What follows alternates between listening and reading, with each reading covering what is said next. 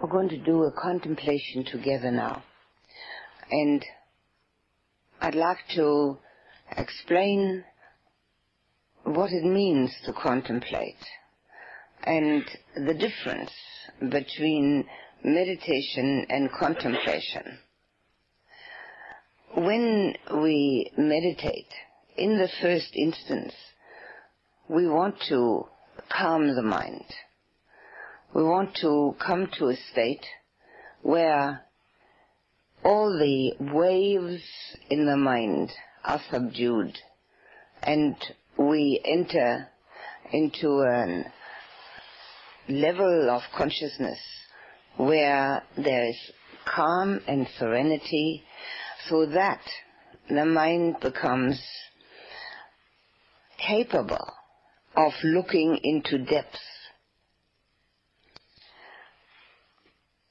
If you compare that to being in the ocean where the waves are going high,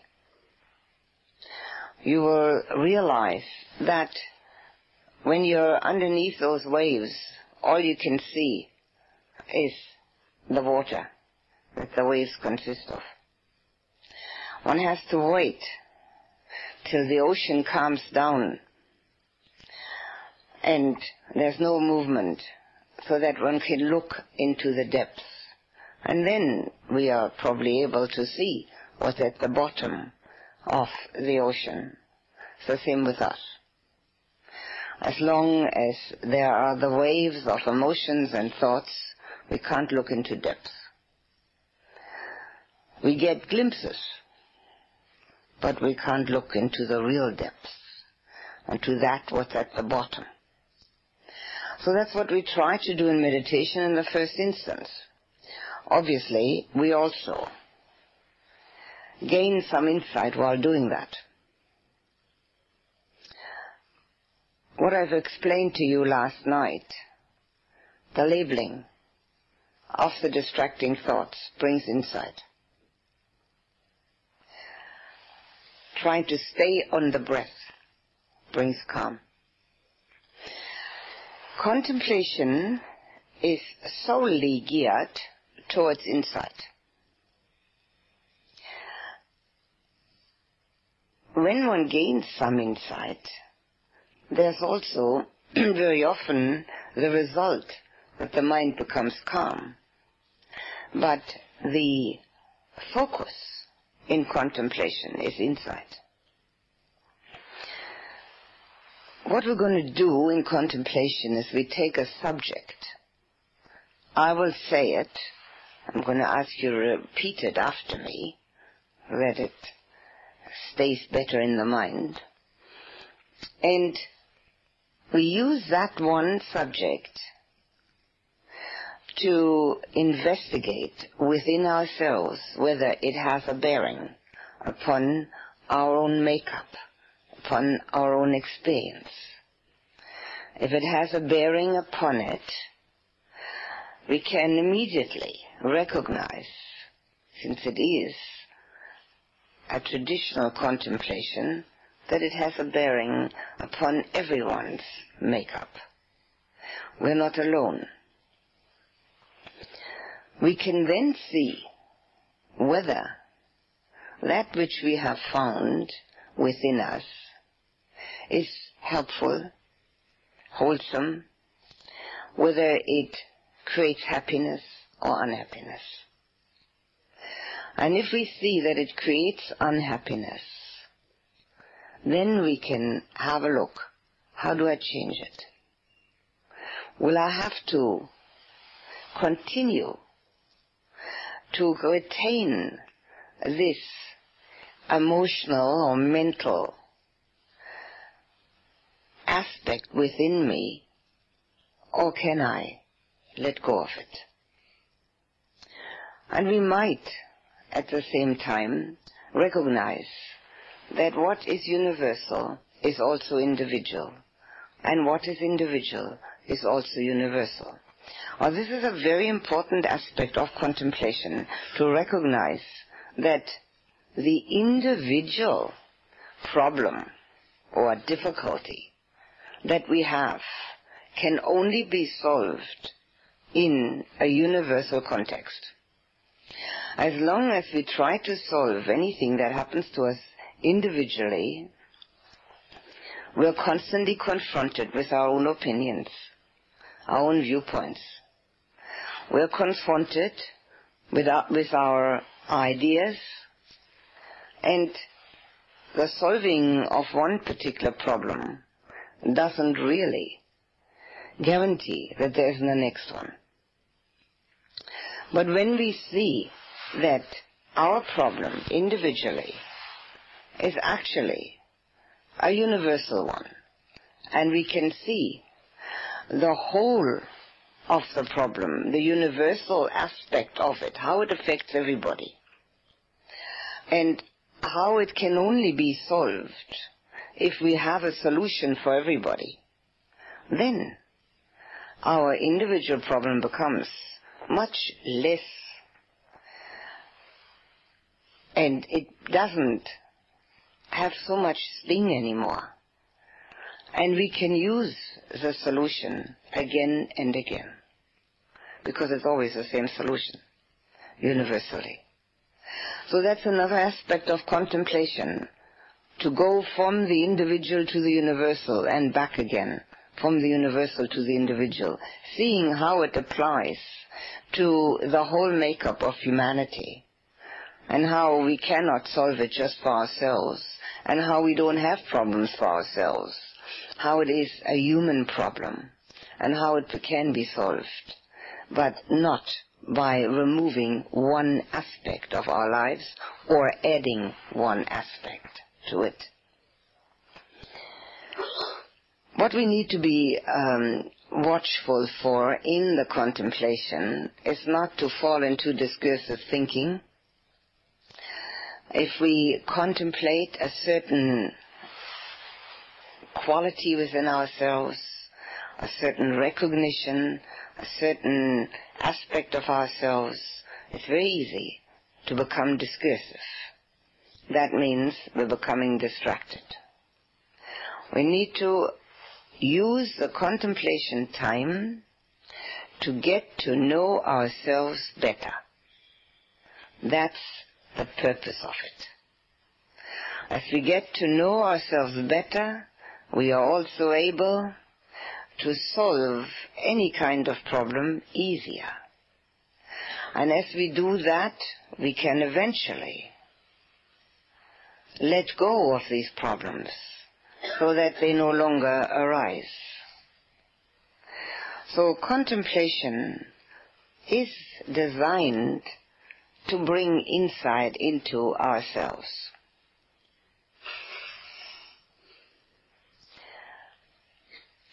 I will say the sentence first, you repeat it after me, and after that I will say something about it to help with the contemplation of it.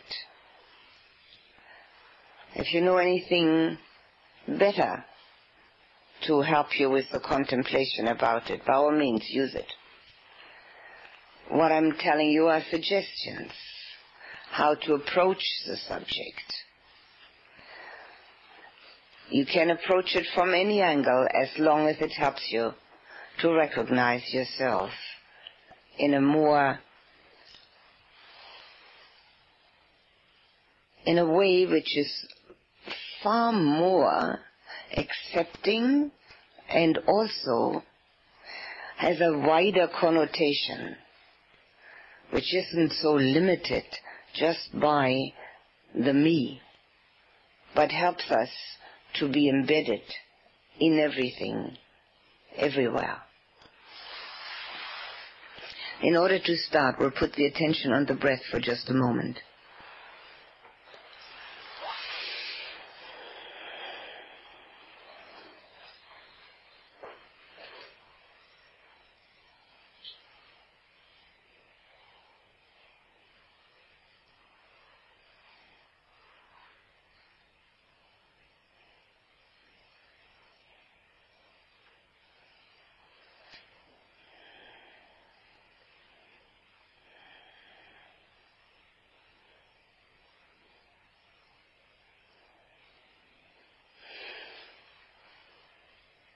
Please repeat after me. May I be free from enmity.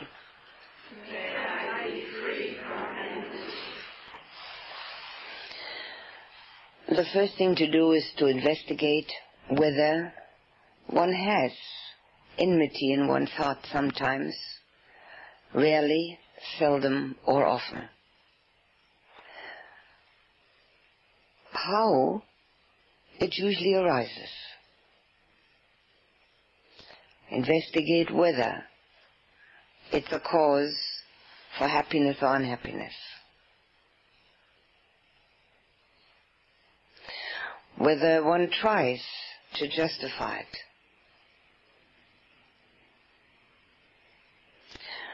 Whether one is very keen to let go of it.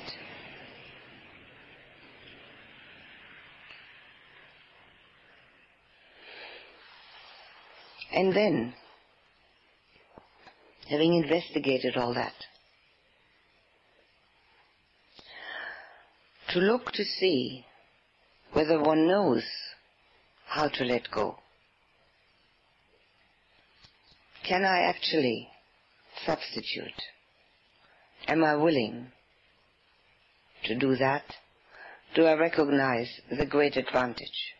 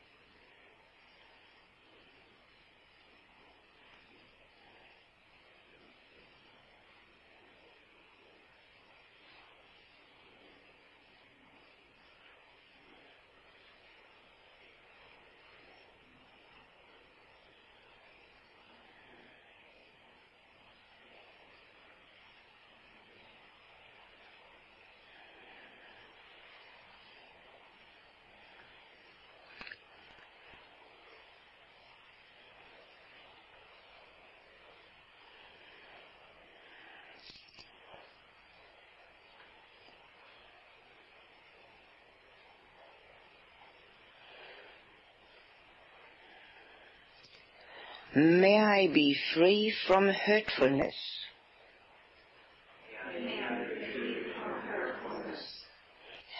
Again, we investigate whether we sometimes actually want to hurt other living beings or whether it happens spontaneously. Then look for the reason, the cause. Admit the unhappiness that oneself experiences.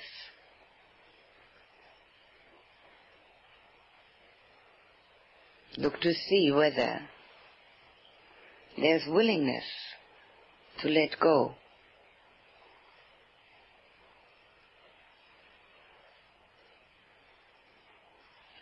And whether there is a pathway to let go of it.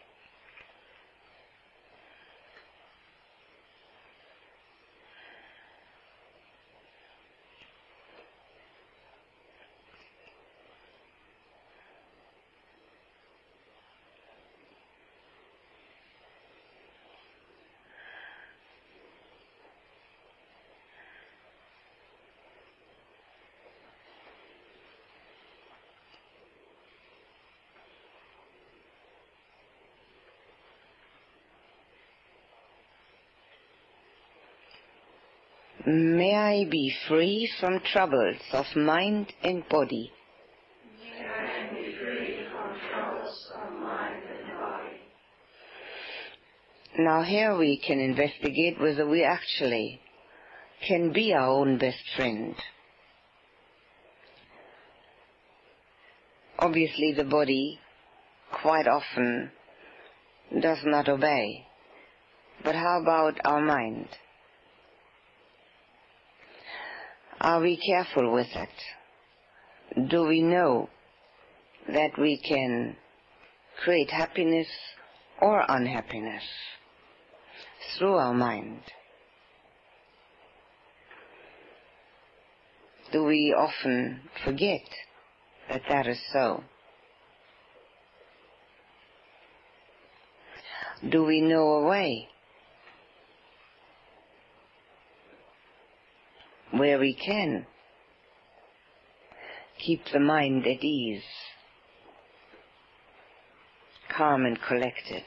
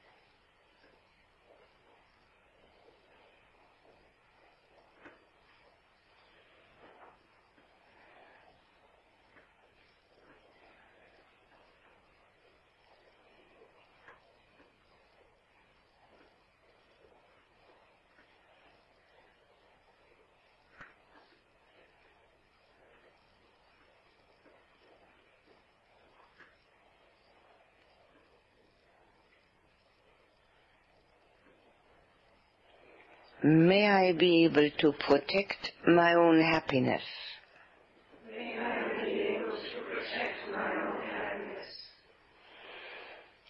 Here the first investigation into oneself is to find out what constitutes my own happiness.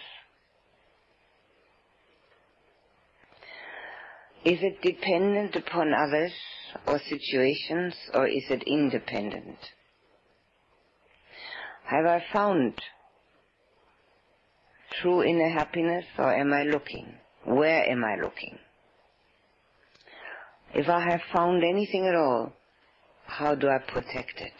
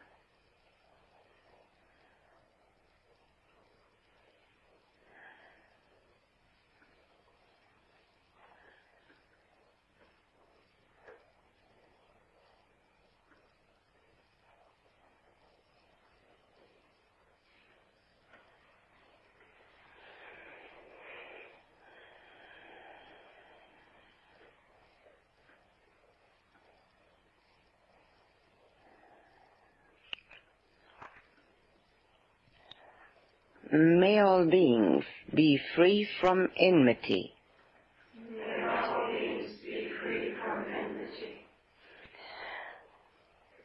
What we're doing now is to wish the same for others that we're wishing for ourselves. And if we have found a way to actualize it, we may be able to share that. But again, one of the important aspects is that we don't separate ourselves from others, but feel connected and together, having the same difficulty and the same abilities to solve them.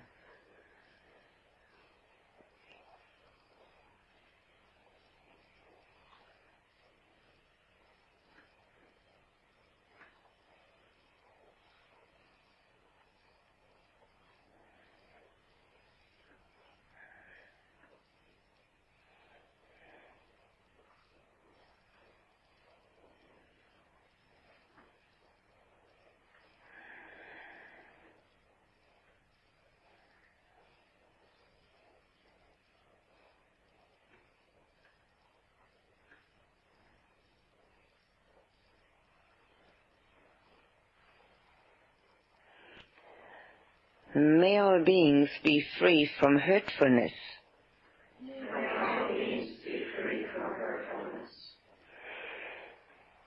One important aspect of that is that having found within ourselves that we do have that tendency, and often or seldom also exercise it, that this is part and parcel of being human, and others have it too accepting it within ourselves, we can accept it within others.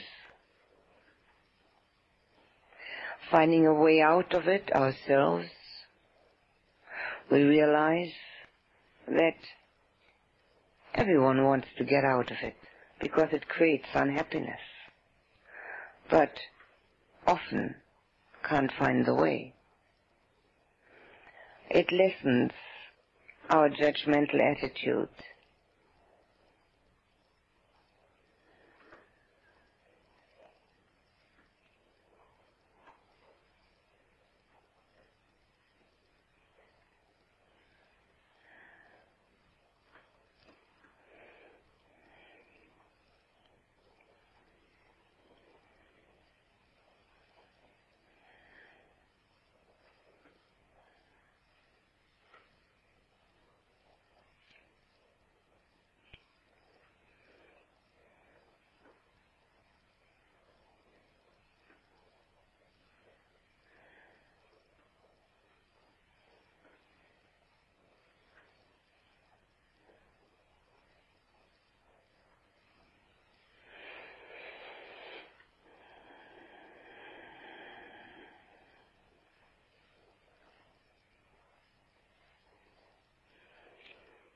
May all beings be free from troubles of mind and body.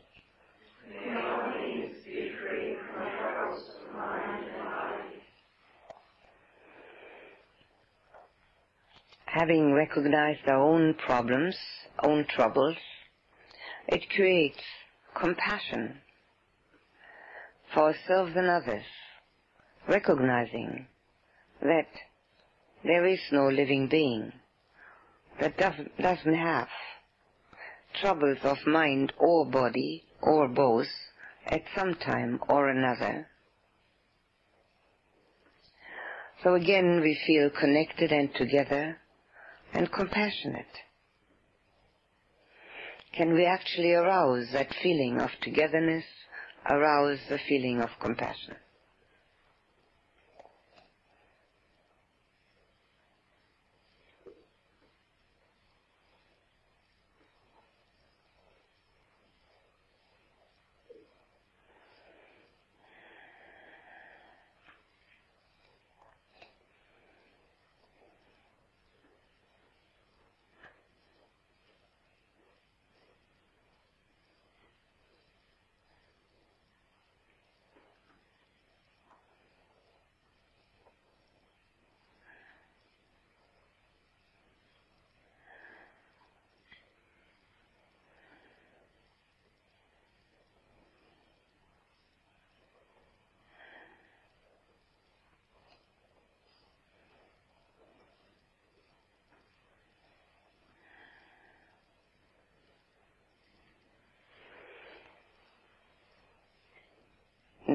All beings be able to protect their own happiness.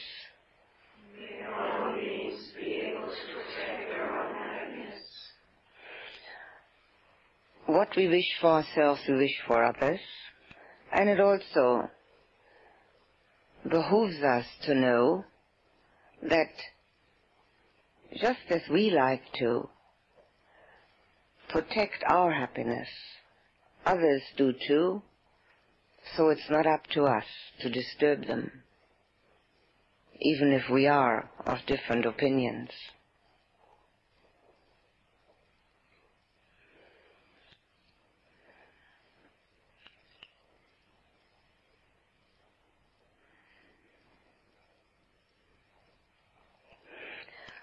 If we have found a true way to happiness within ourselves, again we may be able to share it.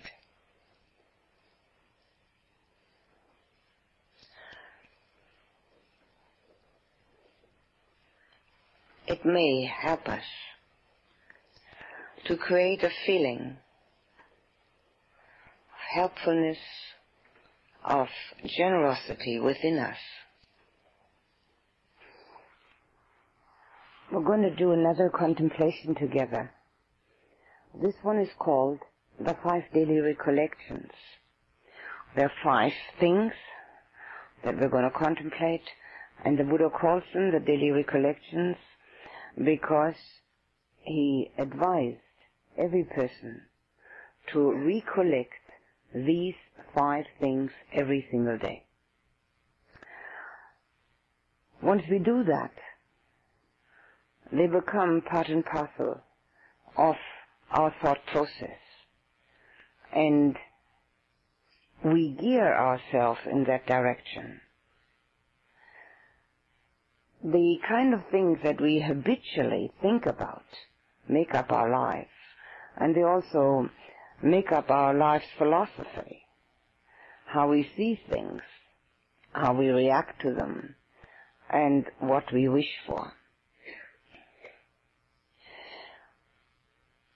There are four things which are concerned with impermanence and one with karma. Again, I will say the sentence and ask you to repeat it after me and then say something about it so that it may be more apparent what and how to contemplate. Again, it is of the greatest importance to realize the universal aspect of those five things. It has nothing to do with a personal happening, and yet we need to connect it to what is going on within us. The universal laws of nature apply to each one of us. And as they are applying to us, we need to deal with them. And not try to either pretend they aren't there, which is very common, or try to change them, which is one of the great habits that we have got into in the latter part of this century. Laws of nature are much stronger than our ideas. So when we see laws of nature applying to us, it's of the utmost importance to see how we react to that. What is the meaning for me? Am I trying to deny that they're there? Or by not thinking about it, not have any connection to it? Or do I want to change it? Do I think I can change those laws of nature? And if none of that applies, do I live with them as a reality? Because these first, uh, the, particularly the first four, are concerned with all the things we don't like the Buddha's teaching is sometimes considered to be negative. It isn't anything of the sort. The only thing it is, it's realistic. Buddha tried to make us see reality. Not with colored glasses on, and not like an ostrich with a head in the sand, but actually see it. And when we actually see reality, everything looks the same as before. But within us, we have a different attitude. There's a Zen saying, in the beginning, the mountain is a mountain. Then, the mountain is no longer a mountain. And in the end, the mountain is a mountain again. The middle part is a practice. That's when we try to see things differently but haven't really made headway yet. And in the end, we realize everything looks the same. It's just the way it is. But inside of us, we have a totally different view. But the mountain which was there in the beginning is the same mountain that's there in the end. And this is what the Buddha is trying to show us. That everything we know and everything that we experience points in the same direction. It points in the direction where there is nothing personal, actually identifiable, there just is creation. There's nobody and nothing that needs to become anything or anyone, and there's nobody and nothing that has to actually climb this mountain. The mountain is there but we just don't know how to look at it.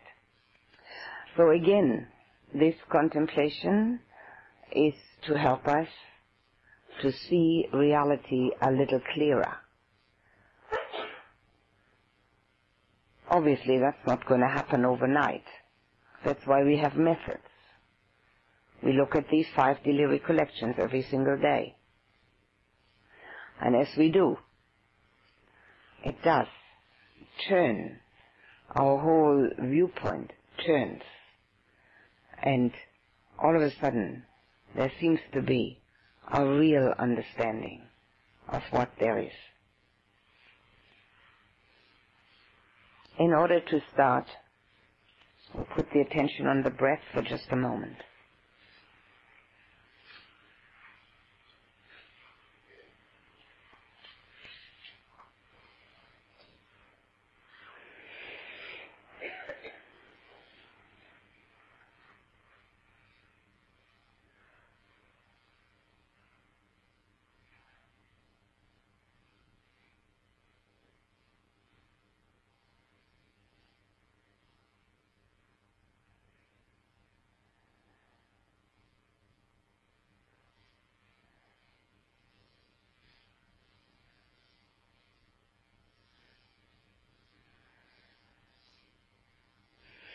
Now, please repeat after me. I'm of the nature to decay. I have not got beyond decay.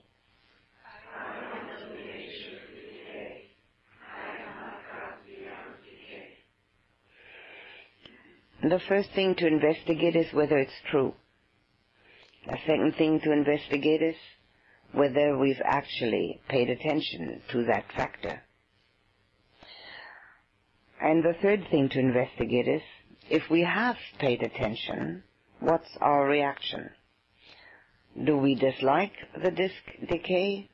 Would we prefer if it wasn't happening? Do we make attempts that it shouldn't show?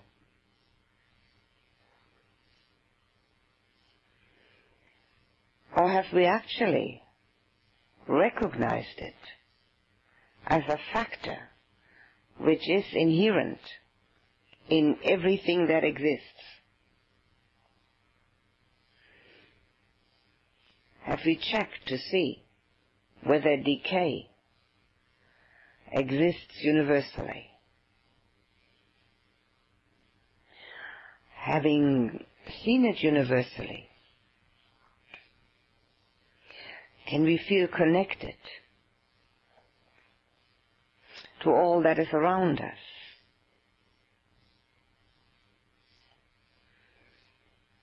And see the decay as a signpost for the very short time span that we are on this planet.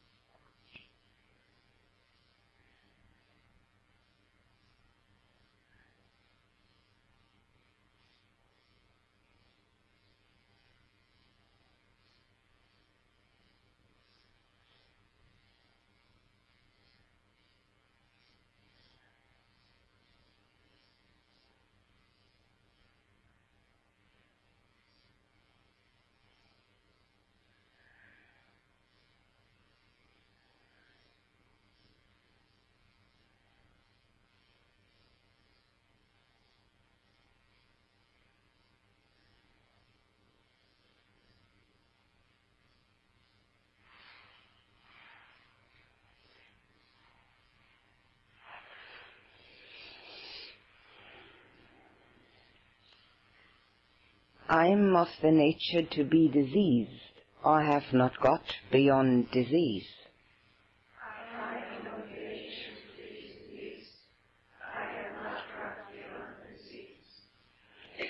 Again, we need to investigate whether it's true. Are we having physical difficulties, colds, headaches, toothaches, stomach aches, hunger and thirst, tiredness, all of those are dis-ease, not being at ease.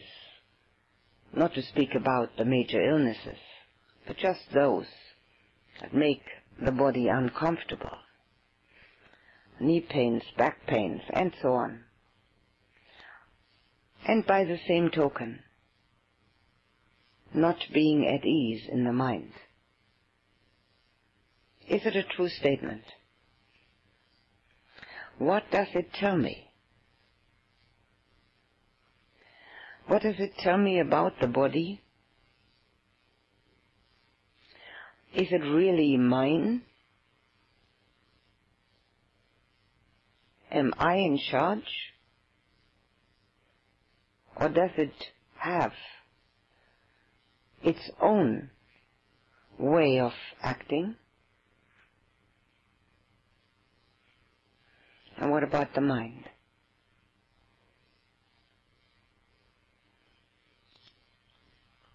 Is it doing things I don't want it to do?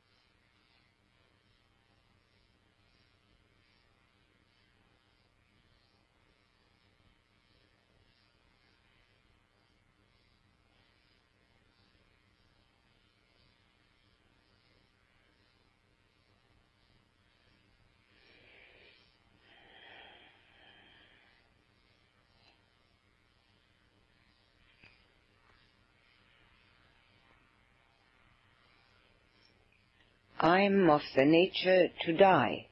I have not got beyond death.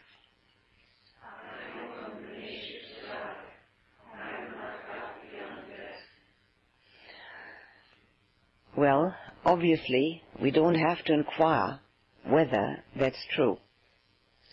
But we have a very important inquiry. Are we living with that truth? Or are we trying to forget it? Or imagining that we don't mind? That we only mind the death of those whom we are attached to? Are we willing to look at our own death and accept it as a possibility every single moment? Would we be ready to die today? And if not, why not? This is a very important inquiry.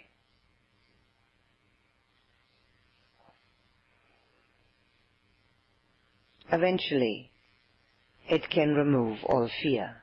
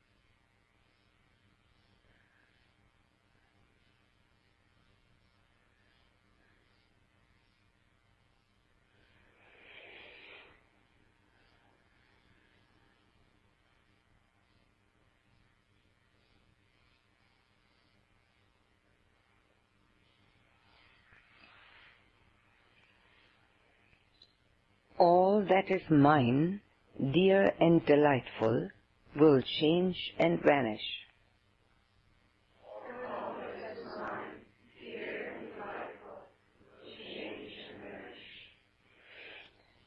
Here we need to inquire again whether this is a true statement, whether it applies to us and also universally. What do we consider mine? There are people and things experiences and feelings, thoughts, and our body and mind. Have all these things changed from the past? Have some of them vanished? Will the rest of them vanish? Including ourselves? And what about that? What we call and consider dear and delightful and mine now. How do we feel about that when it changes and vanishes?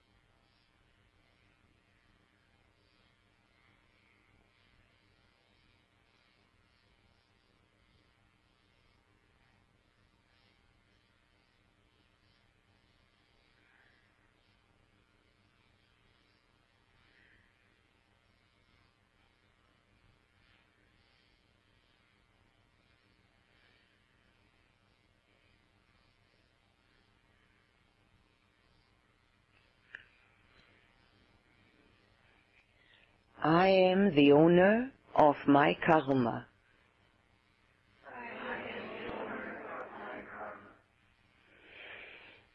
This is a consideration that we should never forget.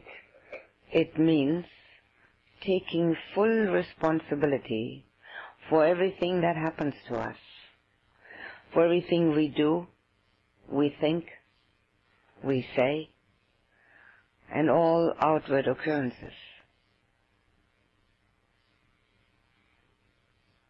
We can investigate whether we are actually taking full responsibility.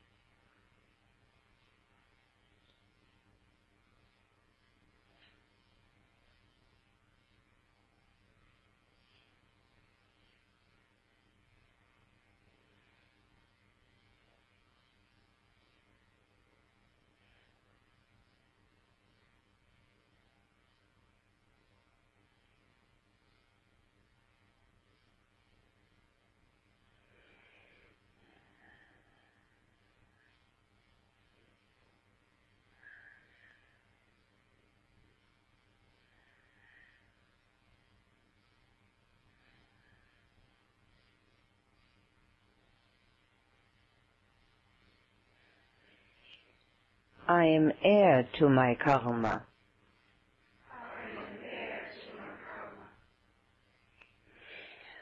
This is the law of cause and effect.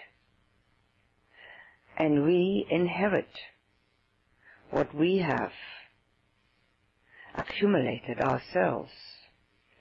So if we want a valuable inheritance, we have to make it happen ourselves. Do we remember that when we think and speak and act?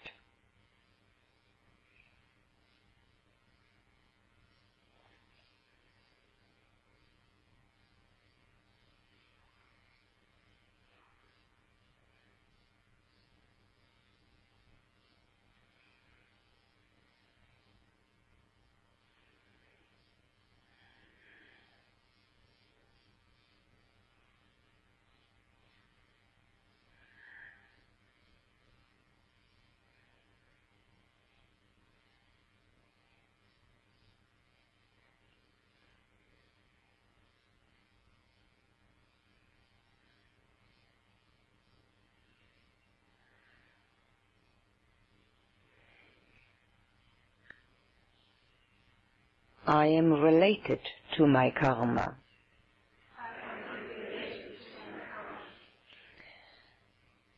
We can consider that in this way. It's the closest relationship we'll ever have. It's as close as our own skin. It's the one relationship we have to come to terms with. Are we remembering it? Are we aware of it? That we are making the causes and therefore the results happen.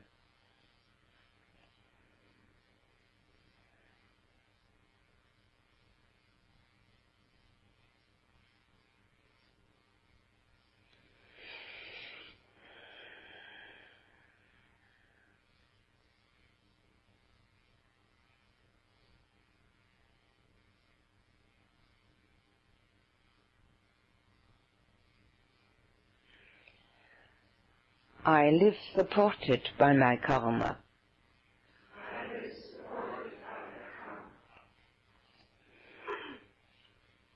The way our lives are functioning are karmic resultants.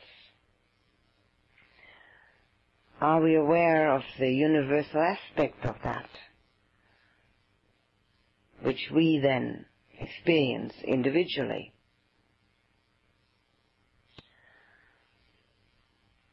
Or are we still looking for outside causes which we can remove?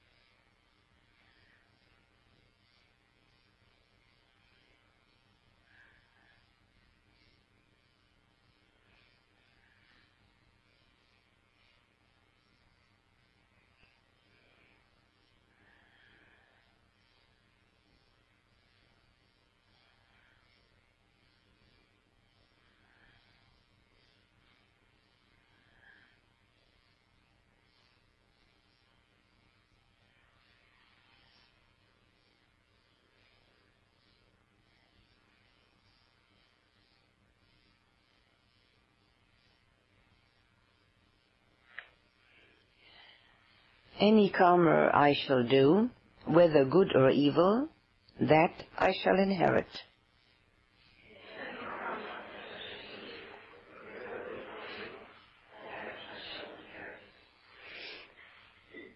That brings us to this present moment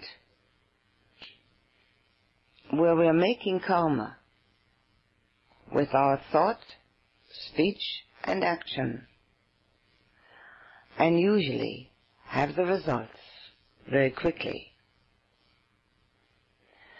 Are we careful? Do we realize that we are the makers of our own happiness and unhappiness?